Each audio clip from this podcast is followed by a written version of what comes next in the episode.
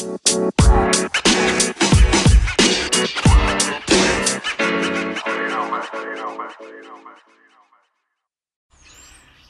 was the last time you gifted yourself some time by accident?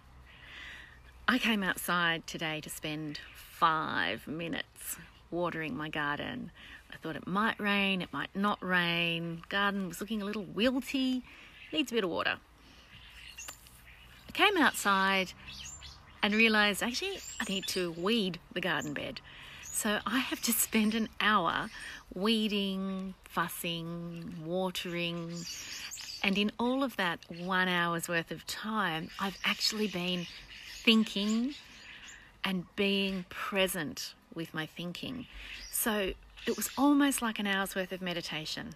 It was an hour of being in my garden, being present with my garden, my garden that I am soon leaving, by the way, and allowing myself to just let time melt, to just let that hour's worth of time just melt away. It was better than a massage, it was better than deliberate meditation because it was restful occupation which allowed my mind to freely wander. Now, during that freely wandering time in my mind, I was able to actually think about how owning a business is a bit like caring for a garden, right? You got to pull out the stuff that shouldn't be there. Now, whether that's inefficient practices, ineffectual people, um, problems in mindset, um, anything, anything in your business that isn't working for the bigger picture and the bigger plan, it needs to go. Like here's a weed right here. It needs to go, right?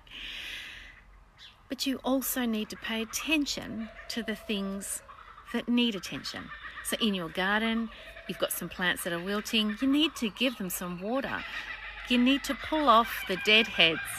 You need to compete with the cockatoos and the kookaburras.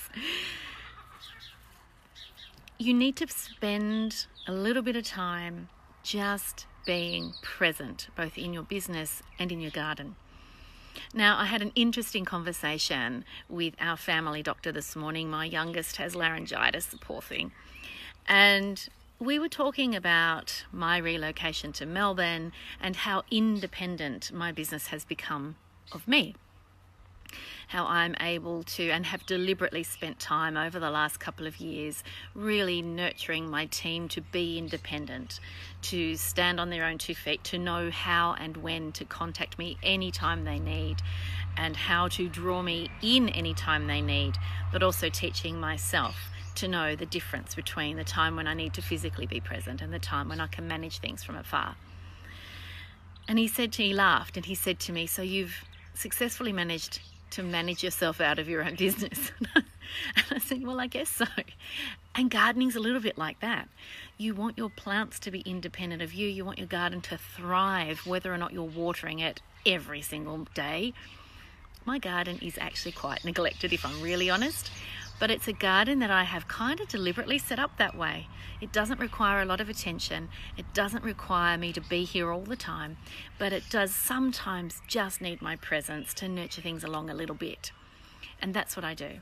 So today, what was intended to be five minutes ended up being an hour's worth of contemplation and dust settling and this is such an important thing. As a business owner, you just need that time sometimes just to let things filter through, let the dust settle, let your mind wander over the things that are going on in your business, the things that you're not even necessarily stressed about, but just the things that you haven't had the time to think about fully.